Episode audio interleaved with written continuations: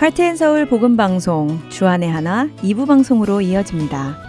주안의 하나 2부에는 피아노와 함께하는 찬양과 은혜의 설교 그리고 원독자의 관점으로 읽어가는 갈라디아서가 준비되어 있습니다.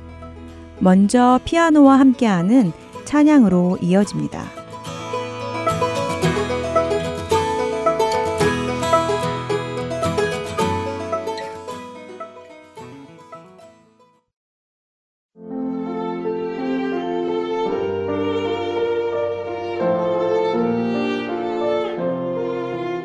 애청자 여러분, 안녕하세요. 성도들 사이에 널리 애창되는 찬양곡들의 역사와 배경, 그리고 그 안에서 역사하신 하나님을 알아가는 시간. 피아노와 함께하는 찬양을 진행하는 피아니스트 이지영입니다. 제가 사는 지역에는 몇 주 전 새하얀 첫눈이 내렸고 달력도 이제 한 장밖에 안 남은 12월이 되었는데요. 크리스마스 트리 밑에 놓여 있는 선물이 산타클로스가 준 것이었다고 철석같이 믿었던 어린 시절이 문득 생각나는 이 시간. 성탄절의 주인공은 산타클로스가 아닌 우리 죄의 문제를 해결하기 위해 육신의 몸으로 이 땅에 오신 예수님이시지요. 그 예수님의 탄생을 찬양하고 경배하는 시간을 3주간 갖고자 합니다. 오늘 들려드릴 곡은 크리스마스 때면 가장 많이 부르는 곡이죠.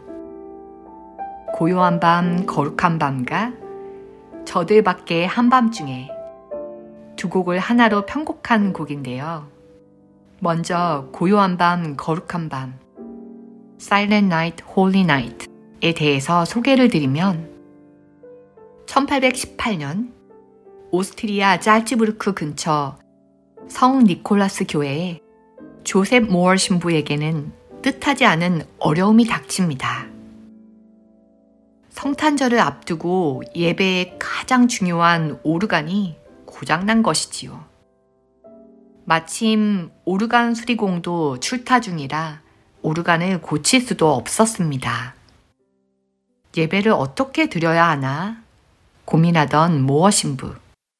문득 몇 년 전 마을 사람들이 쉽게 이해할 수 있도록 예수 탄생의 신비를 시로 써놓은 게 생각났고 그 시를 가지고 친구이자 오르가니스트인 프란츠 그루버를 찾아가 작곡을 부탁하며 고장난 오르간 대신 기타에 맞추어 함께 찬양하자고 요청합니다. 이렇게 1818년 크리스마스에 고요한 밤, 거룩한 밤이 오스트리아 산골교회에서 조용히 울려 퍼졌는데요.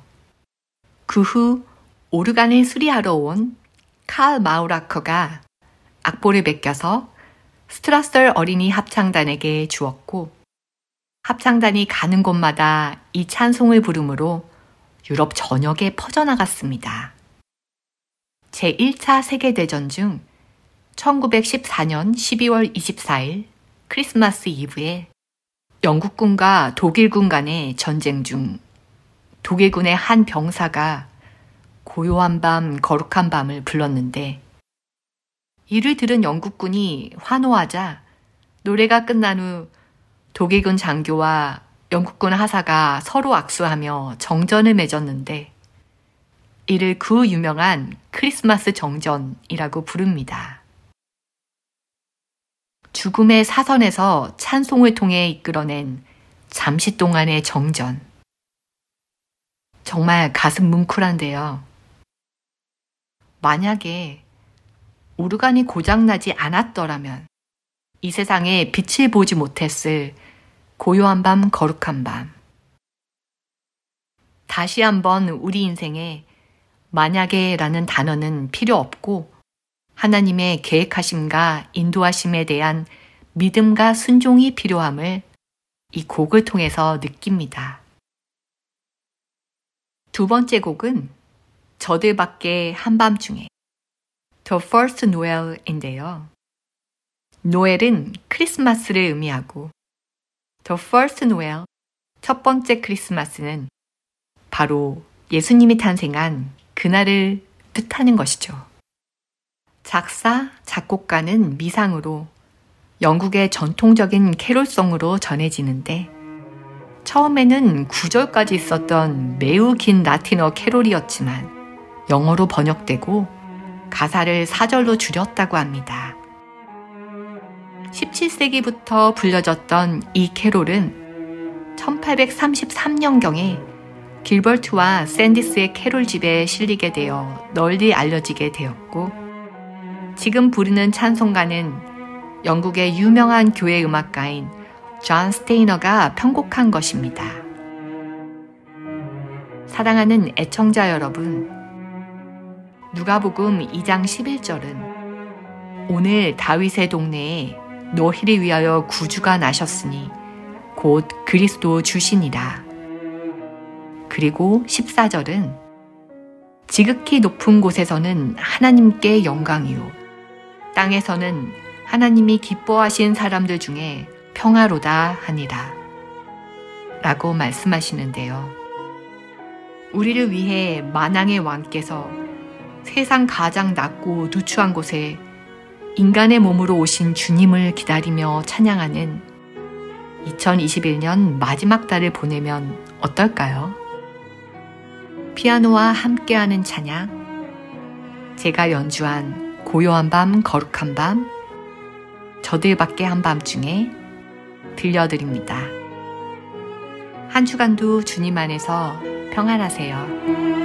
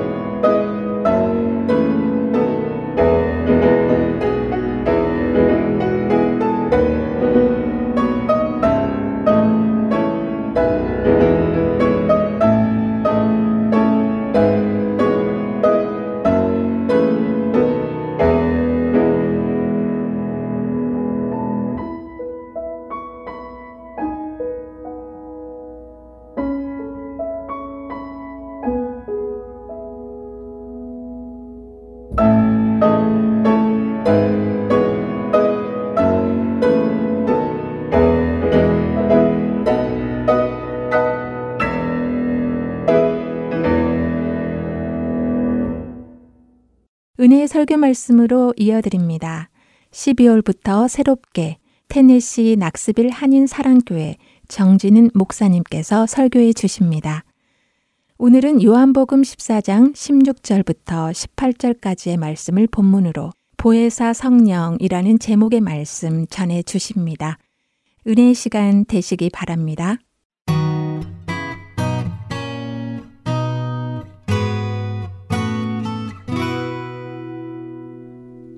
오늘은 성령 하나님, 삼위 중에 우리 성령 하나님에 대한 고백 위에 서고자 합니다. 너무나 중요한 고백이에요.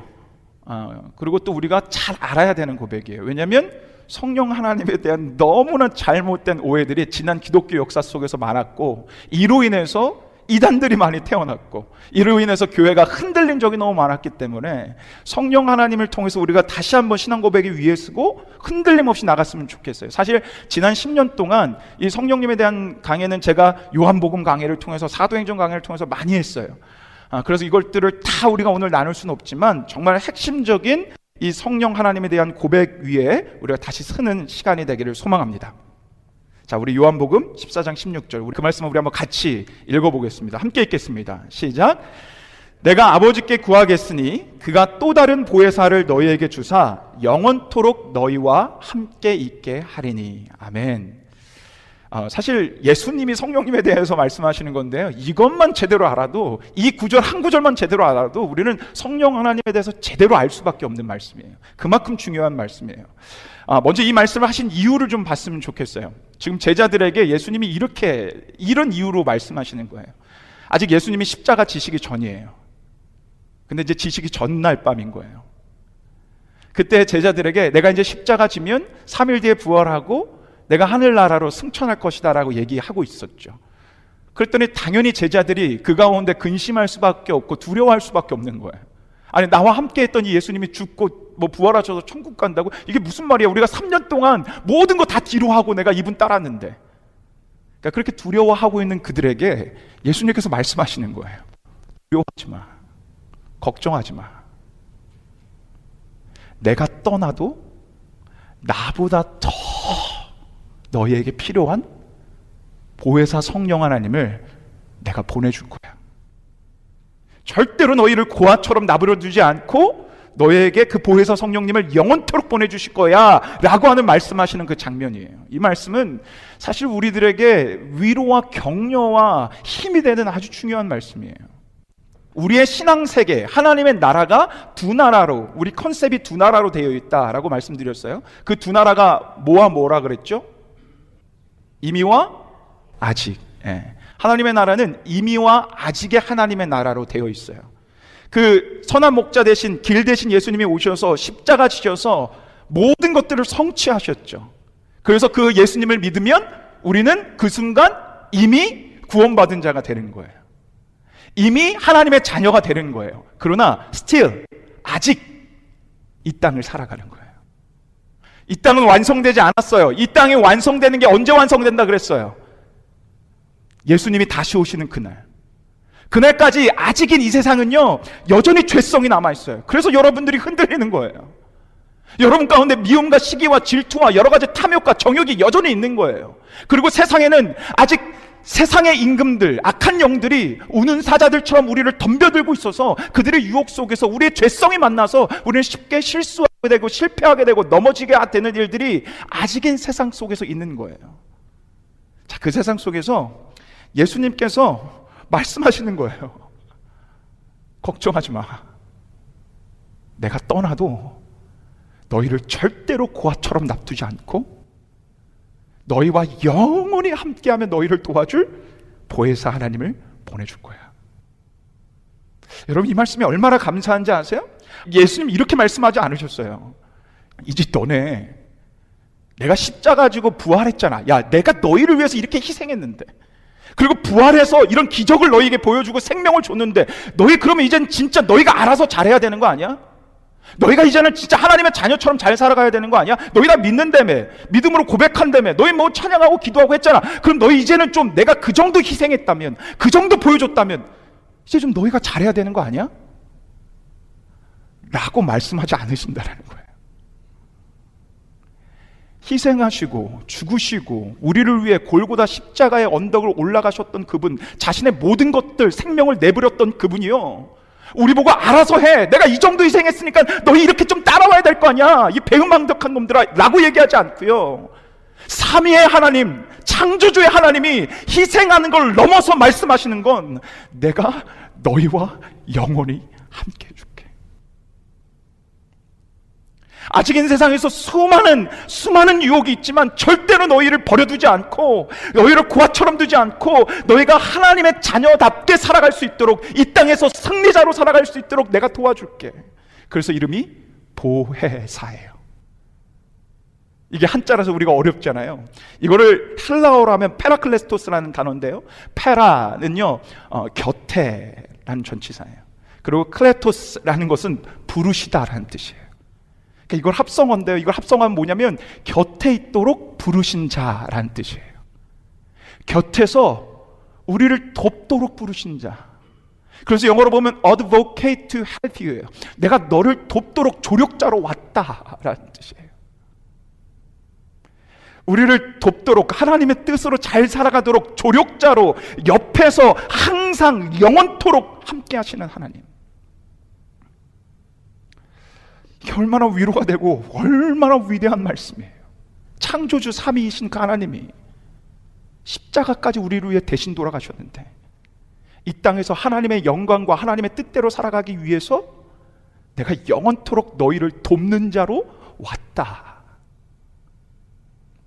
여러분 이거보다 사실 더 큰 위로와 힘이 어디 있어요? 그 하나님의 우리와 함께 하려고 왔다. 곁으로 보내 주셨다. 난 너의 헬퍼다. 난 너의 도움자다. 그런데 문제가 뭔지 아세요? 이 엄청난 위로와 능력의 말씀을 성령 하나님이시 이 보혜사 하나님을 우리가 너무나 잘못된 오해와 곡해로 잘못된 신앙의 고백으로 이 하나님을 참되게 우리는 경험하거나 누리지 못하며 살아갈 때가 너무 많았다라는 거예요. 자, 여러분에게 잠시 좋은 시간을 드릴 건데 잠깐만 눈 감아 보세요. 그리고 성령 하나님에 대한 이미지를 한번 떠올려 보세요. 눈을 감고 성령 하나님에 대한 이미지를 생각해 보잖아요. 불, 뜨거움, 성령 체험, 성령의 은사, 불 받아라. 이래서 방언, 예언, 병 고침, 막 안수하면 막 쓰러지고 거품 물고 쓰러지고 어떤 뜨거운 감정적인 어떤 능력 이런 게 떠오를 때가 너무나 많아요. 이름이 보혜사인데 영원토록 우리 곁에서 도와주는 분으로 오셨는데 우리가 성령 하나님을 그렇게 국한시켜 버린다면 얼마나 잘못된 모습으로 우리가 성령 하나님을 믿음으로 하고 있는지 아세요? 이분이 뜨거울 때만 와서 아니 꼭 방언을 해야지만 꼭 방언을 해야 하지만 성령 하나님이 나에게 오셨다라고 우리가 느낄 수 있고 기도하다가 막 눈물을 흘리면서 막, 막 통곡을 해야지만 성령의 능력이라고만 믿는다면 영원토록이란 단어가 어떻게 우리 가운데 적용될 수가 있겠어요? 그때만 왔다가 그때만 잠깐 능력 주시고 떠나는 분이라면 아니 그리고 우리가 죄를 져가지고 하나님의 얼굴을 들지 못할 때는 하나님께서 미워서 떠나는 그런 하나님이라면 영원토록이라고 오늘 분명히 진리의 말씀으로 선언한 그 단어가 어떻게 우리 가운데 이게 적용될 수 있겠냐는 거예요. 어떤 사람들에게는요, 뜨겁게 역사할 수 있어요. 그러나 대부분은 그렇지 않아요. 이것을 성령에 대한 일반화의 오류라고 해요. 특정한 것을 일반화시키지 말라는 거예요. 물론 함께 하신다고 하지만 우리가 보일 수 없고 느낄 수 없기 때문에 이런 잘못된 가르침으로 우리가 현혹되기 너무 쉽지만 그래서 성경에 초대교회, 고린도 교회 같은 경우는 이 성령 하나님에 대한 너무 큰 문제가 있어서 성령 하나님에 대한 얘기를 하는 거예요. 그러면서 얘기하는 거예요. 방언, 예언 다 좋다. 그러나 더 중요한 건 사랑이다. 라고 얘기하고 있는 거예요. 아, 그러나 오늘 하나님 말씀은 우리에게 이렇게 증언해요. 여기 한번 봐보세요. 우리 한번 함께 읽어보겠습니다. 요한복음 14장 17절. 그러나 너희는 그를 안 하니 그는 너희와 함께 거하시며 또 너희 속에 계시겠습니다. 아멘이십니까? 아, 분명히 증거하고 있어요. 우리가 알 수 있대요, 없대요? 여러분 봐보세요. 우리가 알 수 있대요, 없대요? 우리가 알 수 있대요.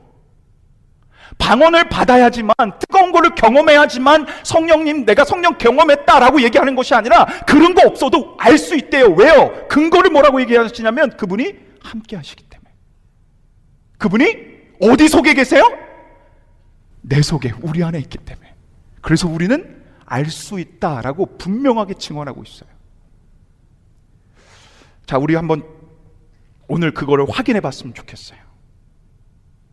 우리 안에 진짜 성령 하나님이 계신지 확인해 봤으면 좋겠어요. 뜨거움을 경험하지 못했어요? 방언하지 못해요? 괜찮아요. 저도 못해요. 예언하지 못하세요? 괜찮아요. 저도 못해요. 병 고치지 못하세요? 괜찮아요. 목회자인 저도 못해요. 그러나 저는 부족하고 제 많은 저의 안에 성령 하나님이 분명히 계시다고 확신해요. 기독교를 체험의 종교라고 불러요. 근데 기독교가 말하는 체험의 종교는 감정적인 체험을 얘기하지 않아요. 기독교가 말하는 체험의 종교는 어떤 신비로운 그런 체험을 의미하지 않아요. 기독교가 말하는 체험은 말씀이 경험되는 걸 얘기해요. 여러분 잘 들으셔야 돼요. 신비스러운 걸 체험하고 싶으시면 여러분 다른 종교 가도 돼요. 여러분 막 감정적인 경험을 하고 싶으면 다른 무당을 찾아가도요. 그 작두를 타고 있는 그거 어떻게 얘기할 거예요? 뜨거움을 경험하고 싶다면 다른 데 가서도 좋은 말씀 들으면 뜨거움 경험해요. 그것을 체험하는 종교가 아니에요. 기독교는 하나님의 진리의 말씀이 내 삶 속에서 체험되고 증명되는 것. 그래서 기독교를 체험의 종교라고 얘기하는 거예요. 말씀이 삶 속에서 증명되고 체험되는 것. 오늘 성령 하나님이 분명히 우리 안에 계심을 알 수 있다라고 말씀하셨으니까 이 말씀을 가지고 증명하며 말씀을 가지고 성령 하나님을 체험하는 시간이 되길 소망합니다. 할렐루야. 총 다섯 가지인데요. 첫 번째예요. 정말 수많은 증거가 있지만 오늘 다 나눌 수 없어요. 첫 번째는 이겁니다. 우리 함께 읽겠습니다. 고린도전서 12장 3절 함께 읽습니다. 시작. 또 성령으로 아니하고는 누구든지 예수를 주시라 할 수 없느니라. 아멘. 우리에게 분명하게 증거하는 진리의 말씀을 보세요. 성령으로 아니하고는 누구든지 예수를 뭘 할 수 없대요? 주시라. 여러분 예수님을 주님이라고 고백하십니까? 우리 고백하시는 분만 크게 아멘? 네, 할렐루야. 우리가 만약 예수님을 나의 구주, 나의 주님으로 영접하고 믿으신다면 우리 안에 성령 하나님이 계시다라는 거예요. 근데 이것은 절대로 입술만의 고백을 말씀하시는 건 아니죠. 왜냐 반대로 예수님이 그러셨거든요. 나더러 주여 주여 하는 자마다 다 천국 갈 것이 아니다. 믿지 않는 자에게 예수님은 나의 주님이세요. 고백해봐요. 그럼 다 해요. 로버트처럼 해요. 그 고백을 얘기하는 게 아니에요. 이것은 지정의.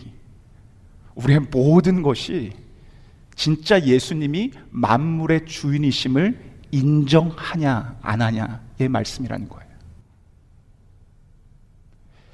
그분이 진짜 우리의 모든 주인, 만물의 주인 되셔서 그분을 정말 주님이라고 부르면서 그분을 의지하며 살아가느냐. 물론, 사랑하는 여러분, 절대로 오해하지 마시고 여러분을 착각하지 마세요. 여러분이 주님이라고 분명히 믿고 고백하지만 여러분은 솔직하게 대답해 보세요. 예수님을 주님으로 고백하는 것처럼 살아갈 때가 많으세요? 내가 주인처럼 살아갈 때가 많으세요? 내가죠. 네. 내가 더 많죠. 그럼 나는 거짓된 고백이냐? 아니요. 성령 하나님이 계셔서 주님으로 고백하는 자는 내가 살아가고 나서 주 앞에 다시 무릎 꿇습니다. 하나님, 내가 또 내가 주인이 됐네요. 이게 진짜 주인을 고백하는 모습이에요. 하나님, 내가 진짜 또 내가 주인이 됐네요. 성령님이 아니시면 절대로 그 진실된 무릎 꿇음의 고백은 나오지 않아요. 여러분 삶에 실패하고 수많은 유혹이 있어도 진짜 다시 그것들을 주 앞에 갖고 와서 무릎 꿇고 하나님, 내가 또 나를 주인으로 여기며 살았습니다. 라며 예수님을 믿는 분이 계시다면 그리고 그분이 만물의 주인이니까 그분의 뜻대로 살아가기를 위해서 그 마음에 원함이 조금이라도 있다면 여러분 여러분의 안에는 성령 하나님 계십니다. 두 번째 증명입니다. 우리 한번 이 말씀 같이 읽어보겠습니다. 함께 읽겠습니다. 시작. 양자의 영을 받았으므로 우리가 아빠 아버지라고 부르짖느니라. 성령이 친히 우리의 영과 더불어 우리가 하나님의 자녀인 것을 증언하시니라. 아멘. 저는 이 고백은 아무나 할 수 없다라고 생각해요. 예수님을 주님이라고 고백해봐. 그거 할수 있어요. 근데 우리 하나님을 아버지라고 고백해봐. 여러분, 이거는요. 아무나 할 수 없어요. 아빠라고 고백해봐. 저는 이 고백 정말 믿음 없으면 고백할 수 없다고 생각해요. 여러분이 하나님을 아버지라고 불리면서 아버지라고 부르는 그거 하나만으로도 여러분 가운데 위로가 있다면 아버지라고 한숨 섞인 그 고백 하나만으로 여러분 안에 어떤 하나님의 만져주심이 계시다면 여러분은 하나님의 자식으로 성령 하나님을 모신 자입니다. 세 번째입니다. 우리 한번 같이 읽겠습니다. 함께 읽겠습니다. 시작.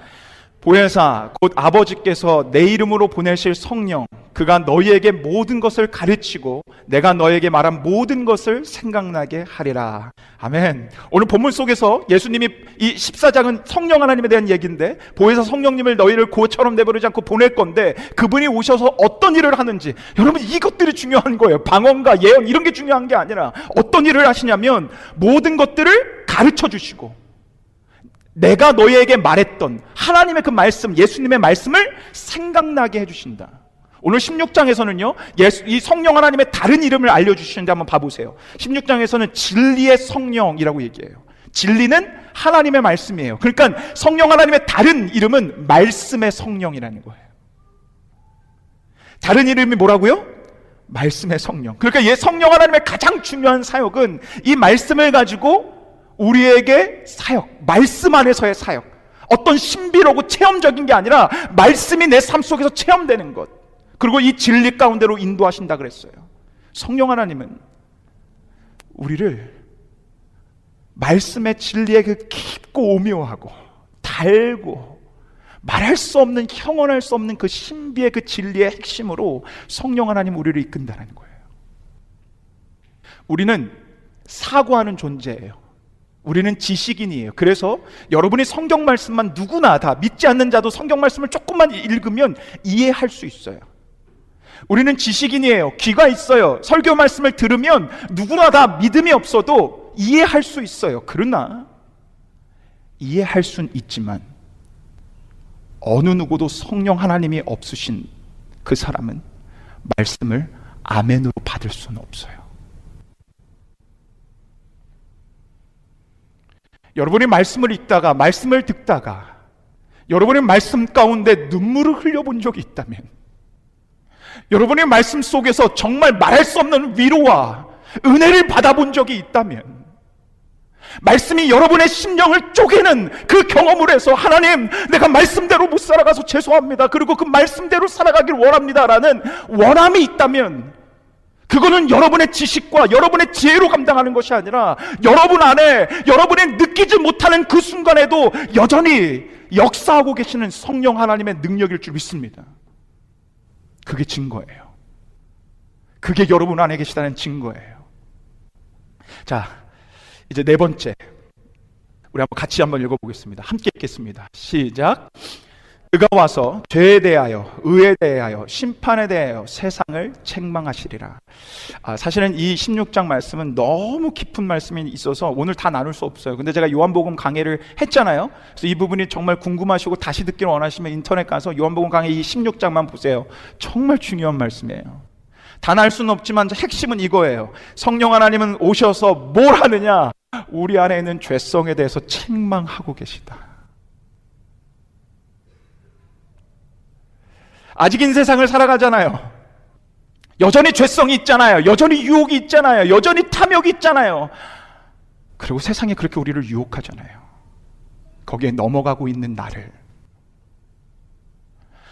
아직인 세상이지만 이미 우리를 구원하셔서 하나님의 자녀로 만들으셔서 하나님의 자녀답게 그분을 믿는 자처럼 살아가야 되는데 그렇게 살아가지 못하고 있는 나를 성령 하나님은 책망하시는데 에베소서 말씀 4장 30절에서는 이렇게 얘기해요. 그분은 우리 안에서 근심하고 계시다. 저는 이 하나님이 너무 좋아요. 제 삶 속에서 이 책망함과 하나님의 근심함이 제일 많이 느껴질 때는 전 자기 전과 일어날 때예요. 자기 전에 누웠다가 오늘 하루를 돌아보며 저는 이불킥을 할 때가 한두 번이 아니에요. 아, 아, 내가 왜 그랬지? 아침에 눈을 뜨고 일어나면서 오늘 하루 내가 그렇게 살아가 지 나 어제 그렇게 살아가지 못한 걸 다시 한번더 이불킥하면서 아, 내가 왜 그랬지? 기도하면서 하나님의 책망하는 소리가 아니라 하나님의 근심 어린 그 마음이 느껴지는 거예요. 내가 왜 그랬지? 내가 그랬으면 안 됐는데. 아까 말씀을 기억나게 하신다 그랬잖아요. 성령 하나님 우리 안에서 말씀을 기억나게 하세요. 그래서 오늘 이 말씀을 들은 것, 여러분이 큐티하면서 읽은 것, 말씀을 읽으면서 읽었던 것들, 그 모든 것들이 생각나게 하고 기억나게 하시면서 우리 삶 속에서 그렇게 살아가게 하는 거예요. 하나님, 내가 그렇게 못 살아갔네요. 이게 성령 하나님의 역사예요. 여러분 삶 속에서 그런 책망함과 근심 어린 그 마음이 느껴본 적이 있다면 지금 여러분 안에 성령 하나님이 역사하고 있는 거예요. 그런데 여러분 중요한 게 있어요. 이 성령 하나님의 책망은 정죄가 아니에요. 봐보세요. 로마서 8장 1절 뭐라고 하세요? 그리스도 예수 안에서는 결코 뭐가 없어요? 정죄함이 없어요. 성령 하나님은 여러분을 정죄하는 게 아니에요. 책망하시는 이유는 그렇게 내가 살아가지 못했기에 주 앞에 무릎 꿇게 만드는 거예요. 하나님, 이런 나도 버리지 않고 영원토록 있어 주시니 감사합니다. 이렇게 살아가지 못하는 자를 위해서 십자가 져 주셔서 감사합니다. 이 책망은 은혜로 이끌지 우리를 정죄로 이끌지 않아요. 그리고 이 책망은 우리를 은혜로 이끌어서 하나님 죄송합니다. 감사합니다. 제가 정말 말씀대로 살겠습니다라는 책임으로 이끄는 거예요. 성령 하나님의 책망은 정죄가 아닙니다. 은혜의 여정이지. 이 역사가 여러분의 삶 속에 있다면 확신하셔도 됩니다. 자, 마지막 다섯 번째입니다. 자, 우리 한번 이 말씀 한번 같이 읽어보겠습니다. 함께 읽겠습니다. 시작. 그가 내 영광을 나타내리니 내 것을 가지고 너에게 알리시겠습니다. 아, 여러분 정말 중요한 오늘 우리가 읽었던 말씀인데 성령님은 자신의 영광을 드러내지 않는다는 거예요. 잘 봐보세요. 누구의 영광을 드러내요? 여기서 내가 누구예요? 예수님이에요. 성령 하나님은 자신의 영광을 드러내는 게 아니라 예수님의 영광을 드러내시는 분이라는 거예요. 성령님은요, 본인이 드러나는 걸 원치 않으세요. 자신의 영광과 자신의 이름과 자신의 것이 드러나길 원치 않으세요. 그래서 여러분, 성령 체험, 성령 체험하는 얘기들이 얼마나 성령님을 욕되게 하는 건지 아세요?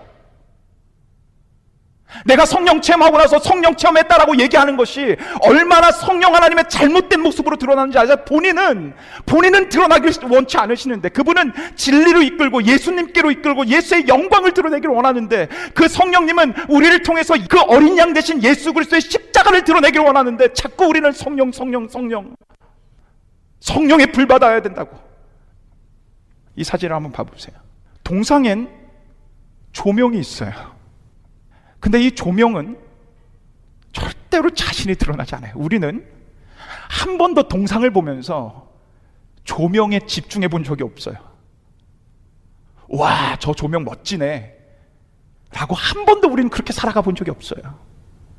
성령님은 조명이에요. 누구를 조명하냐면 예수님을 조명해요. 조명의 역할은 본인이 드러나는 게 아니라 동상, 자신이 드러내고자 하는 그 예수님을 드러내는 게 조명의 역할이고 그게 성령 하나님의 조명하심이에요. 여러분 가운데 여러분 가운데 정말 예수의 영광을 위해 살아가고자 하는 자가 있다면 내가 넘어지고 실패하고 좌절하고 낙담하고 이 죄 많고 근심 많은 세상 속에서 흔들려 살아가고 있는데 내 안에서 피 묻은 그 예수 그리스도의 손길을 경험하고 만지면서 일어나라는 음성이 듣고 있다면 여러분 가운데 그 예수님을 생각할 때마다 힘이 나는 사람이 있다면 그래서 결국 예수의 영광을 위해 그 십자가만을 얘기하고 있는 사람이 있다면 여러분 마음껏 확신하셔도 돼요. 방언? 예언? 아니요. 못해도 돼요. 이것이 있다면 예수에게 집중하려는 이 마음이 있다면 확신하십시오. 여러분 안에는 성령 하나님이 계십니다. 성령 체험, 성령 체험 너무 많이 얘기해요. 어떤 뜨거움을 갈구해요. 방언받길 원해요. 만약에 성령 체험, 성령 체험을 원하고 외치는 것이 있다면 저는 감히 얘기하지만 그거는 믿음이 아니라 의심이에요.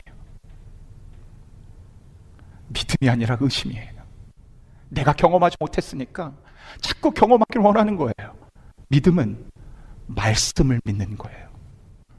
말씀을 믿으면 말씀이 내 삶 속에 체험되는 걸 느끼는 거예요. 이미 우리 안에 수많은 역사가 있어요. 예수님을 주님이라고 고백하고 있어요. 두 손 들고 찬양하고 있어요. 내가 그렇게 살아가지 못함을 주님 앞에 정말 자백하고 있어요. 하나님을 아버지라고 하나님의 자식이라고 고백하고 있어요. 말씀이 깨달아져요. 말씀이 들려요. 말씀 앞에 아멘이라고 응답돼요. 말씀대로 살아가지 못함을 주 앞에 고백하며 자백하며 살아가요. 그리고 결국 우리의 소망이 다른 것이 아니라 예수님 때문이라고 고백하고 있어요. 그러면 사랑하는 여러분, 여러분 안에 성령님은 지금부터 영원토록 있습니다. 오늘 이 말씀 속에 가장 중요한 게 뭔지 아세요? 영원토록이에요. 영원토록. 진짜 놀라운 건 한 번 오신 성령님은 떠나지 않는다는 거예요. 내가 실패해도 실수해도 넘어져도 그분은 근심하고 계세요. 여러분 근심한다는 이유가 뭔지 아세요? 떠날 거면 떠나세요. 근심하지 않으세요. 여러분 말씀을 잘 생각하세요. 왜 근심하세요? 왜 근심하겠어요? 그분이 떠나면 되지. 내가 되져서 성령 하나님이 떠날 거면 왜 근심하세요? 안 떠날 거니까. 영원토록 우리 안에 함께 하시면 나를 도와주실 거니까. 그분은 내 안에서 근심하고 있는 거예요. 책을 읽다가 한 문장을 읽었는데 너무 가슴 속에 와닿았어요. 한번 봐보세요. 찰스 웬들이라는 제가 정말 좋아하는 목사님이 이렇게 고백했어요. 하나님이 우리를 홀로 두시지 않으시니 얼마나 감사한 일인가. 아멘이십니까? 근데 저는 이렇게 덧붙이고 싶어요. 하나님이 우리를 영원토록 홀로 두시지 않으셨으니 얼마나 더 감사한 일인가. 영원토록 힘들 때, 괴로울 때, 내가 제 속에서 헤매고 있을 때, 나 혼자 살아가고 있다라고 느낄 때 어느 곳에서도 그분은 영원토록 여러분 곁에서 도와주고 있어요. 그분을 인정하십시오. 그분을 인식하십시오. 그분을 의지하십시오. 그것이 성령 충만이에요. 그분을 인정하고 영원토록 어디서 함께 하시는 그분을 인정하고 그분을 인식하고 의지하며 살아가는 것. 그것이 성령 충만이고 성령의 능력이고 그 능력 속에서 여러분은 세상이 감당할 수 없는 세상이 감당할 수 없는 놀라운 인생의 주인공들이 될 것입니다. 우리는 영원토록 우리를 위해 도와주러 오신 보혜사 성령 하나님을 믿습니다.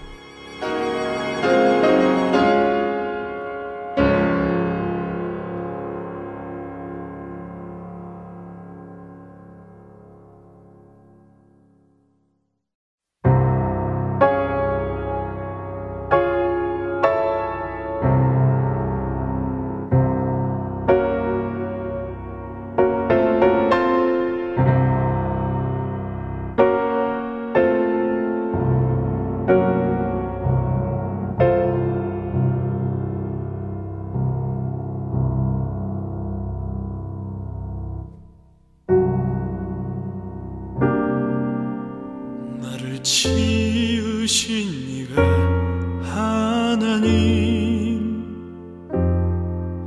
나를 부르신 이가 하나님 나를 보내신 이도 하나님 나의 나 된 것은 다 하나님 은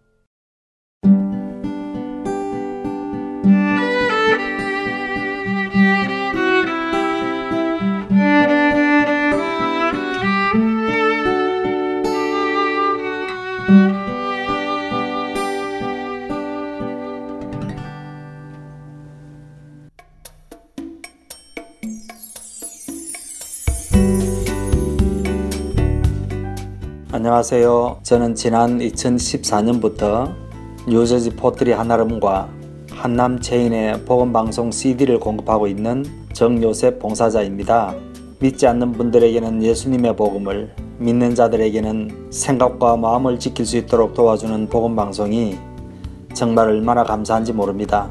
우리 주님께 찬양과 영광을 돌려드립니다. 감사합니다. 안녕하세요. 저는 콜럼버스에 있는 풍민식당과 살아가 싶음점에 복음 방송의 CD를 비치하고 있습니다.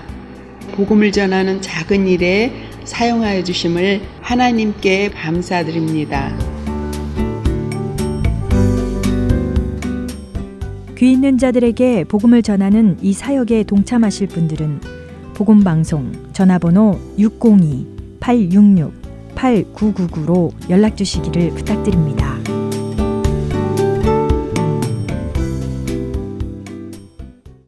계속해서 원독자의 관점으로 읽어가는 갈라디아서 보내드립니다.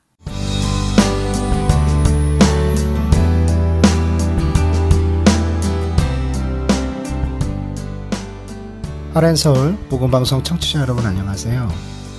원독자의 관점으로 읽어가는 갈라디아서 성경 공부의 최순환 목사입니다. 지난주에는 갈라디아서 5장 26절에서 6장 5절까지의 말씀을 통해 믿음으로 자유함을 얻은 성도들에게 그 자유로 육체의 기회를 삼지 말고 오직 사랑으로 서로 종노릇하는데 그 구체적인 방법들을 실제의 예를 통해 말하고 있다고 말씀드렸습니다. 지난주에 이어서 계속 살펴보도록 하겠습니다. 갈라디아서 6장 6절 말씀입니다. 가르침을 받는 자는 말씀을 가르치는 자와 모든 좋은 것을 함께 하라. 바울이 갈라디아서에서 말하는 말씀을 가르치는 자가 누구인지 학자들마다 여러 의견이 있습니다. 갈라디아서를 초기 서신으로 분류하는 학자들은 갈라디아 교회에 아직 조직이 제대로 갖추어지지 않았을 것을 추정해서 바울과 바나바와 같은 순회 전도자들을 말한다고 이야기하기도 합니다. 하지만 바울이 복음을 전하고 교회를 개척한 이후 아무런 지도자를 세우지 않고 방치하고 떠났다는 것은 일리가 없기에 장로들이나 교사들을 가리키는 것이라고 주장하기도 합니다. 어찌 되었든지 이 말씀이 가지는 가장 분명한 의미는 교회 안에 말씀을 가르치는 자들이 있었다는 것이고 바울은 가르침을 받는 자, 곧 너희 갈라디아 성도들은 그들과 좋은 것을 함께 하라고 권면하고 있는 것입니다. 좋은 것이란 단어가 물질적으로 좋은 것을 의미하기도 하고 함께 하라에 쓰인 헬라어 코이 노네이토가 신약 성경에서 어떤 것을 함께 나눈다는 의미로 사용되어서 이 구절을 가리키는 자에게 물질적인 지원을 공급하라는 의미로 해석되기도 합니다. 개인적으로 이 말씀을 적용해 보면서 가르치는 자와 가르침을 받는 자가 모든 좋은 것을 함께 하라는 의미가 무엇일까 생각해 보았습니다. 그것은 아마도 헬라어 코이노니아의 의미처럼 가르치는 자와 가르침을 받는 자가 함께 서로 교제하고 친교하고 나누면서 서로 함께 성장하는 것이 아닐까 생각해 봅니다. 서로 모이기를 힘쓰고 하나님의 말씀을 정성으로 준비해서 나눌 때 그 말씀을 기쁨으로 받아들이는 것. 그래서 가르침을 받는 사람의 영적인 성장을 보는 것만큼 가르치는 사람에게 더 큰 기쁨이 있을까 생각해 봅니다. 계속해서 갈라디아서 6장 7절과 8절 말씀을 읽겠습니다. 스스로 속이지 말라. 하나님은 업신여김을 받지 아니하시나니 사람이 무엇으로 심든지 그대로 거두리라. 자기의 육체를 위하여 심는 자는 육체로부터 썩어질 것을 거두고 성령을 위하여 심는 자는 성령으로부터 영생을 거두리라. 바울은 5장 16절부터 육체와 성령을 비교하며 대조하던 내용을 심는 것과 거두는 원리를 사용하여 다시 한번 더 설명하고 있습니다. 그렇습니다. 심는 대로 거두는 원리는 하나님이 자연 질서 안에서 우리 인간에게 주신 만고불변의 법칙입니다. 예수님도 이 원리를 사용하여 인간의 행위와 그 결과에 대한 교훈을 말씀하셨습니다. 콩을 심었는데 수박이 나오지 않습니다. 콩을 심으면 콩이 나오고 팥을 심으면 팥이 나옵니다. 이것은 도덕적으로도 영적으로도 같은 원리가 적용됩니다. 사람이 무엇으로 심든지 그대로 거둔다는 말씀의 핵심은 무엇이든지 심는 것이 중요한 것이 아니라 무엇을 심는가가 중요하다는 것입니다. 육체를 위하여 심는 것은 바울이 19절부터 이야기한 육체의 일과 관련된 죄악된 인간의 행위를 말하는 것이기도 하지만 갈라디아서 전반에 걸친 주제와 관련해서 생각해 본다면 할례와 율법을 지킴으로써 의롭게 된다고 주장하던 거짓 교사들의 변질된 복음 그리고 그 변질된 복음을 따르는 자들이 심는 죄악이라 생각됩니다. 그렇게 육체를 위하여 심는 자는 육체로부터 썩어질 것을 거두게 될 것이라고 말합니다. 썩어진다는 것은 부패되고 악화되어서 결국 없어질 것이라는 멸망할 것이라는 의미를 담고 있습니다. 성령을 위하여 심는 자는 성령으로부터 영생을 거둔다고 바울은 말하고 있습니다. 성령을 위하여 심는 것은 물론 성령을 따라 행하는 것이고 성령의 인도하심을 받는 것입니다. 동시에 그것은 사랑으로 서로 종노릇하는 것이고 사랑으로 서로 섬기는 우리의 행동도 포함되는 것입니다. 존 스토트 목사님은 우리가 어떤 존재가 되는가는 대체로 우리가 어떻게 행동하는가에 달려 있다고 말하면서 우리의 성품은 우리의 행동으로 인해 형성된다고 강조합니다. 또 세무얼 스마일스는 생각을 심으면 행동을 거두고 행동을 심으면 습관을 거두고 습관을 심으면 성품을 거두고 성품을 심으면 운명을 거둔다고 말했는데 우리가 곱씹어 볼 말이라 생각됩니다. 이렇게 성령을 위하여 심는 자는 이 세상이 아닌 성령으로부터 썩어지고 부패되고 멸망할 것이 아닌 영생을 거둔다고 바울은 말하고 있습니다. 바울은 여기서 심고 거두는 원리를 먼저 말하는 것이 아니라 스스로 속이지 말라는 명령의 말을 먼저 하면서 하나님은 업신여김을 받지 않으신다고 말합니다. 업신여기다에 쓴 헬라어 단어는 본래 코를 치켜 올리는 행위를 묘사하는 것으로 코드숨치다, 비웃다, 조롱하다, 우롱하다라는 의미를 가지고 있습니다. 바울은 사람들이 당장에는 눈에 보이지 않아 스스로 속이는 행동을 하므로 스스로를 우롱할 수는 있지만 전능한 하나님을 인간이 조롱하거나 우롱할 수는 없는 분이심을 강조하기에 맨 문장 맨 앞에 이 경고를 먼저 하고 있다고 생각합니다. 계속해서 갈라디아서 6장 9절 말씀입니다. 우리가 선을 행하되 낙심하지 말지니 포기하지 아니하면 때가 이름에 거두리라. 바울은 계속해서 씨를 뿌리고 거두는 비유와 관련해서 말씀을 이어가고 있습니다. 농부가 씨를 뿌리다가 실증이 나거나 지쳐서 밭의 절반만 뿌리면 절반의 수확물만 거두게 될 것입니다. 그리고 씨를 뿌렸으면 이제는 때가 이를 때까지 기다릴 수 있어야 합니다.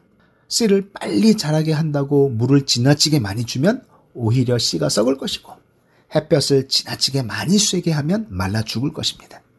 씨를 뿌렸으면 이제 기다려야 하는 인내도 필요한 것입니다. 선을 행하는 것도 마찬가지입니다. 다른 사람에게 선행을 행한다고 항상 그 결과가 바로 나타나는 것은 아닙니다. 사실 사랑으로 서로 종노릇하고 사랑으로 서로 섬기는 행위는 절대 쉬운 일이 아닙니다. 어떤 사람은 이것을 이용해서 왜 섬기지 않냐고, 왜 처음과 다르게 섬기냐고 비판하는 사람도 있을 것입니다. 어떤 사람은 아무리 사랑으로 섬겨도 조금도 나아지지 않고 희생하고 헌신하는 것을 고마워하는 것이 아니라 너무나도 당연히 여기는 사람도 있을 것입니다. 하지만 선을 행하되 계속해서 지속적으로 지치지 말아야 하는데 왜냐하면 하나님의 때가 이르면 분명 그 결실을 보게 될 것이고 거두게 될 것이기 때문입니다. 바울은 이 권면을 하면서 우리가 라고 자신을 포함하고 있습니다. 이는 아마도 갈라디아 성도들 안에 이제는 자신이 그동안 편지를 통해 어느 정도 설득된 성도들을 기대하고 이제는 육체가 아닌 성령을 따라 행하고 인도하심을 받고자 하는 사람들, 그리고 이제는 사랑으로 서로 섬기고자 결심한 사람들을 향해 우리가 낙심하지 말고 계속 선을 행할 때 그 결실을 거두게 될 것임을 기대하며 쓰고 있다고 생각됩니다. 또한 동시에 갈라디아 성도들 가운데서는 거짓 교사들에 의해 교회가 분열되고 서로 정죄하고 판단하고 비난하면서 사랑을 잃어가는 중에도 나름대로 최선을 다해서 아직도 사랑으로 섬기고 있는 성도들도 있었을 것입니다. 그러나 그들도 때로는 아무것도 변하지 않는 상황을 보면서 낙심하고 포기하고자 하는 마음도 있었을 것입니다. 그래서 바울은 이러한 성도들을 위해 격려의 내용을 담고 우리 다시 한번 포기하지 말고 선을 행하자. 사랑으로 서로 섬기자라고 말하고 있다고 생각합니다. 교회 안에도 가만히 보면 참 이름도 없이 빛도 없이 수고하고 애쓰는 분들이 있습니다. 꼭 누군가 알아주고 칭찬해 주어서가 아니라 정말 열심으로 섬기는 분들이 있습니다. 그런데 가끔 이런 분들이 낙심할 때가 있습니다. 자신이 하는 일에 아무런 열매도 없는 것 같고, 아무런 변화도 없는 것 같고, 특별히 사람과의 관계에 있어서는 오해받을 때도 있고, 도리어 배신당할 때도 있는데, 그래서 시험에 들기도 합니다. 오늘 이 말씀과 함께 히브리서 기자의 말씀이 위로가 되시기를 바랍니다. 히브리서 12장 1절 후반부와 2절 전반부에 있는 말씀입니다. 인내로서 우리 앞에 당한 경주를 하며 믿음의 주요 또 온전하게 하시는 이인 예수를 바라보자. 아멘입니다. 다시 한번 인내하고 주님만 바라보고 선한 일을 행하시기를 사랑으로 섬기시길 부탁드립니다. 잘 하고 계시는 것입니다. 계속해서 갈라디아서 6장 10절 말씀입니다. 그러므로 우리는 기회 있는 대로 모든 이에게 착한 일을 하되 더욱 믿음의 가정들에게 할지니라. 바울은 결론적으로 말합니다. 그러므로 낙심하지 말고 포기하지 말고 때가 되면 거둘 것임을 믿고 우리는 기회 있는 대로 하나님이 기회를 주시는 대로 모든 이에게 착한 일, 선한 일, 5장 13절부터 계속 주장해 왔던 사랑으로 섬기는 일을 하자는 것입니다. 그리고 특별히 믿음의 가정들, 믿음의 권속들, 믿음의 식구들에게 하라고 건면합니다. 가정에 쓰인 헬라어 오이케이오스는 에베소서에서는 권속으로, 디모데 전서에서는 가족으로도 번역되는데 바울이 믿는 성도들을 하나의 신앙 공동체로 묶어서 강조할 때 사용되는 단어입니다. 바울은 지금 갈라디아 성도들 안에 들어와 있는 거짓 교사들, 율법주의자들을 염두에 두고 믿음을 근거로 하나님의 자녀가 된 형제와 자매들에게 특별히 더 사랑으로 섬길 것을 권면하고 있는 것입니다. 사실 가만히 보면 우리는 남에게는 오히려 잘하는데 자기 가족에게는 잘 못하는 경우도 있습니다. 오히려 남에게는 잘하는데 믿음의 한 공동체로 섬기는 성도에게는 잘 못하는 경우가 있습니다.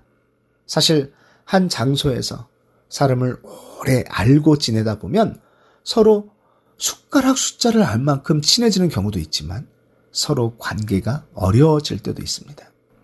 교회 안에서도 가만히 보면 오랜 시간을 함께 신앙생활을 했음에도 불구하고 별로 친하지 않은 경우를 많이 봅니다. 오히려 어떤 경우에는 세상에서 사귄 친구보다 더 친하지 않는 경우도 있습니다. 속에 있는 이야기를 더 못합니다. 아마도 함께 신앙생활을 하면서 이런저런 일들로 인해 갈등도 있었고, 관계의 문제도 있었고, 풀리지 않는 상처도 있었기 때문이라 생각됩니다. 하지만 우리는 모두 믿음의 형제요, 자매가 된 영적인 공동체이고 식구입니다. 하나님 나라에 가면 영원히 볼 사람들입니다. 이렇게 상처를 주고받는 관계, 갈등이 있는 관계라 할지라도 내가 힘든 일이 있을 때 나를 위해주고 챙겨주고 기도해주는 사람은 내 믿음의 식구요, 믿음의 공동체입니다. 세상적인 위로는 줄지 않을지언정 영혼의 위로와 하나님의 평강을 위해 기도해주는 이들이 진정한 우리의 식구입니다. 혹시 믿음의 가정 중에서 내가 낙심하지 말고 열매를 맺을 때까지 기회 있는 대로 착한 일을 해야 할 사람은 없는지 생각해 보시기 바랍니다. 정치자 여러분, 다음 시간에 뵙겠습니다. 안녕히 계세요.